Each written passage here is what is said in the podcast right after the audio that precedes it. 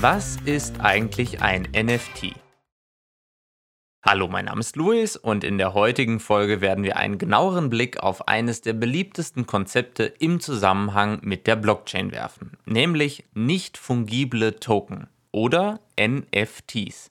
Was ist die Idee hinter einem NFT und warum sind sie derzeit so gehypt? Diese Fragen und mehr klären wir jetzt. Viel Spaß mit der Folge.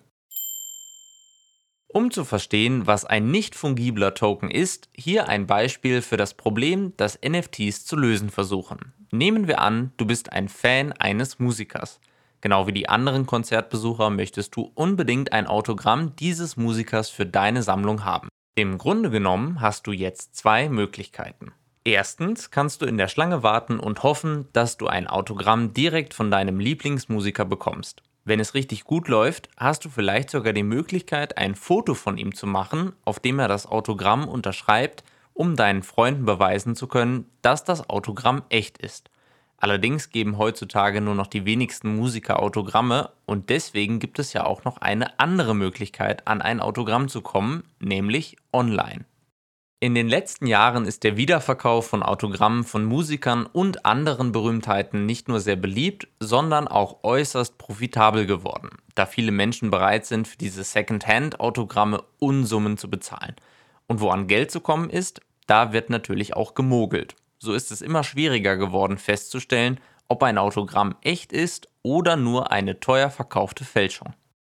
Soweit, so gut oder nicht so gut, je nachdem, ob man selbst gefälschte Autogramme für viel Geld kauft oder verkauft. Was wir bisher gelernt haben, ist, dass es ziemlich schwierig sein kann, andere und sogar sich selbst davon zu überzeugen, dass das, was man gekauft hat, auch wirklich das ist, was man kaufen wollte, solange man keinen Echtheitsnachweis hat. Ein Foto wie das des Musikers, der das Autogramm unterschreibt, kann der einzige Weg sein, um die Echtheit einer Sache zu überprüfen. Und genau hier kommen NFTs ins Spiel. Wie der Begriff schon andeutet, können nicht fungible Token im Folgenden als NFTs abgekürzt nicht ausgetauscht werden. Sie sind von Natur aus vor Fälschung geschützt, da sie auf der Blockchain laufen, die, wie du bereits weißt, kryptisch verschlüsselt ist. Und bevor du fragst, ja, das T in NFT steht für Token, aber das liegt eher an der Vielseitigkeit dieses Begriffes, als dass es sich wirklich um Token im Sinne von Kryptowährungen handelt. Der derzeit beliebteste Anwendungsfall von NFTs ist die digitale Kunst. Insbesondere Pixel Art steht im Mittelpunkt des momentanen Hypes um NFTs. Aber genau wie digitale Kunst kann auch jede andere Form von Kunst oder ein Dokument, einschließlich Autogrammen, ein Token auf der Blockchain sein. Aber wie funktioniert das? Warum sollte ich etwas in NFTs umwandeln oder sogar eines von jemand anderem kaufen? Und warum sind die meisten NFTs so unglaublich teuer? Gehen wir jede dieser Fragen Schritt für Schritt durch und bleiben wir bei dem Beispiel, über das wir am Anfang gesprochen haben. Wie wird also ein NFT erstellt? Nehmen wir an, der betreffende Musiker hat beschlossen, seine Autogramme als NFTs an seine Fans auszugeben. Der nächste Schritt wäre die Erstellung eines digitalen Autogramms. Dabei spielt es keine Rolle, ob er sich dafür entscheidet, ein echtes Autogramm von Hand zu unterschreiben und es dann einzuscannen oder es gleich digital zu machen, zum Beispiel mit einem Tablet. Am Ende muss das Autogramm nur in einem digitalen Format vorliegen, zum Beispiel als JPEG. Dieses digitale Asset kann nun auf die Blockchain hochgeladen werden, wobei zunächst einige Aspekte definiert werden müssen. Zum einen könnte unser Musiker festlegen, dass er 10% des ursprünglichen Verkaufspreises erhält, wenn dieses Autogramm vom ursprünglichen Käufer an jemand anderen weiterverkauft wird. Oder er könnte auch eine begrenzte Anzahl von Autogrammen erstellen, von denen jedes eine vorher festgelegte Nummer hat, sozusagen eine Limited Edition. Auf diese Weise könnte ein Fan, der eines dieser Autogramme haben möchte, leicht erkennen, dass es sich um ein echtes Autogramm handelt, was uns zur nächsten Frage bringt. Warum sollte jemand etwas in ein NFT verwandeln? Die Unvergänglichkeit dieser digitalen Vermögenswerte macht sie so wertvoll, da sie es Menschen ermöglichen, sicherzustellen, dass das, was sie kaufen, auch wirklich das ist, was sie kaufen wollten. Und, was noch besser ist, obwohl NFTs im Moment vor allem mit digitaler Kunst in Verbindung gebracht werden, gibt es eine schier endlose Anzahl von Anwendungsfällen für diese neue Art, die Echtheit digitaler Vermögenswerte sicherzustellen. Von Konzerttickets über Songlizenzen bis hin zur sicheren und dezentralisierten Speicherung von Patientendaten wird eine vollständig digitalisierte Welt schon bald voller NFTs sein und damit für mehr Authentizität in einem überwiegend undurchsichtigen World Wide Web sorgen. Zum Schluss dieses kleinen Ausflugs in die Welt der NFTs bleibt also noch eine wichtige Frage zu beantworten, nämlich warum sind so viele NFTs so teuer?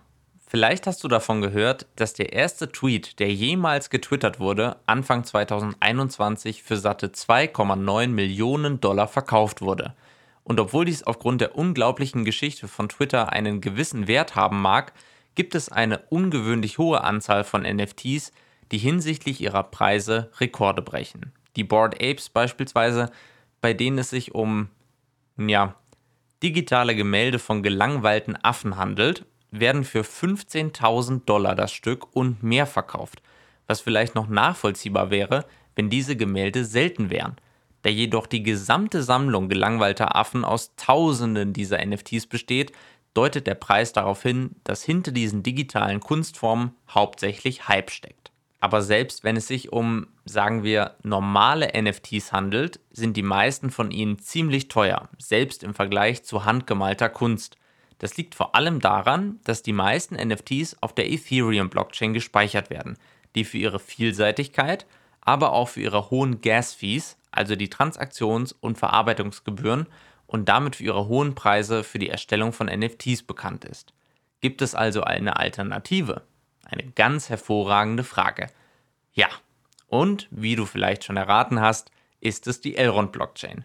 Mit ihren niedrigen Transaktionsgebühren und ebenso niedrigen Gebühren für die Erstellung von NFTs ist die Elrond-Blockchain der perfekte Ort, um NFTs zu kaufen, zu speichern und sogar zu verkaufen. Das ganze Thema NFTs ist ein bisschen überwältigend, vor allem wenn man sie sich noch nicht so ganz vorstellen kann.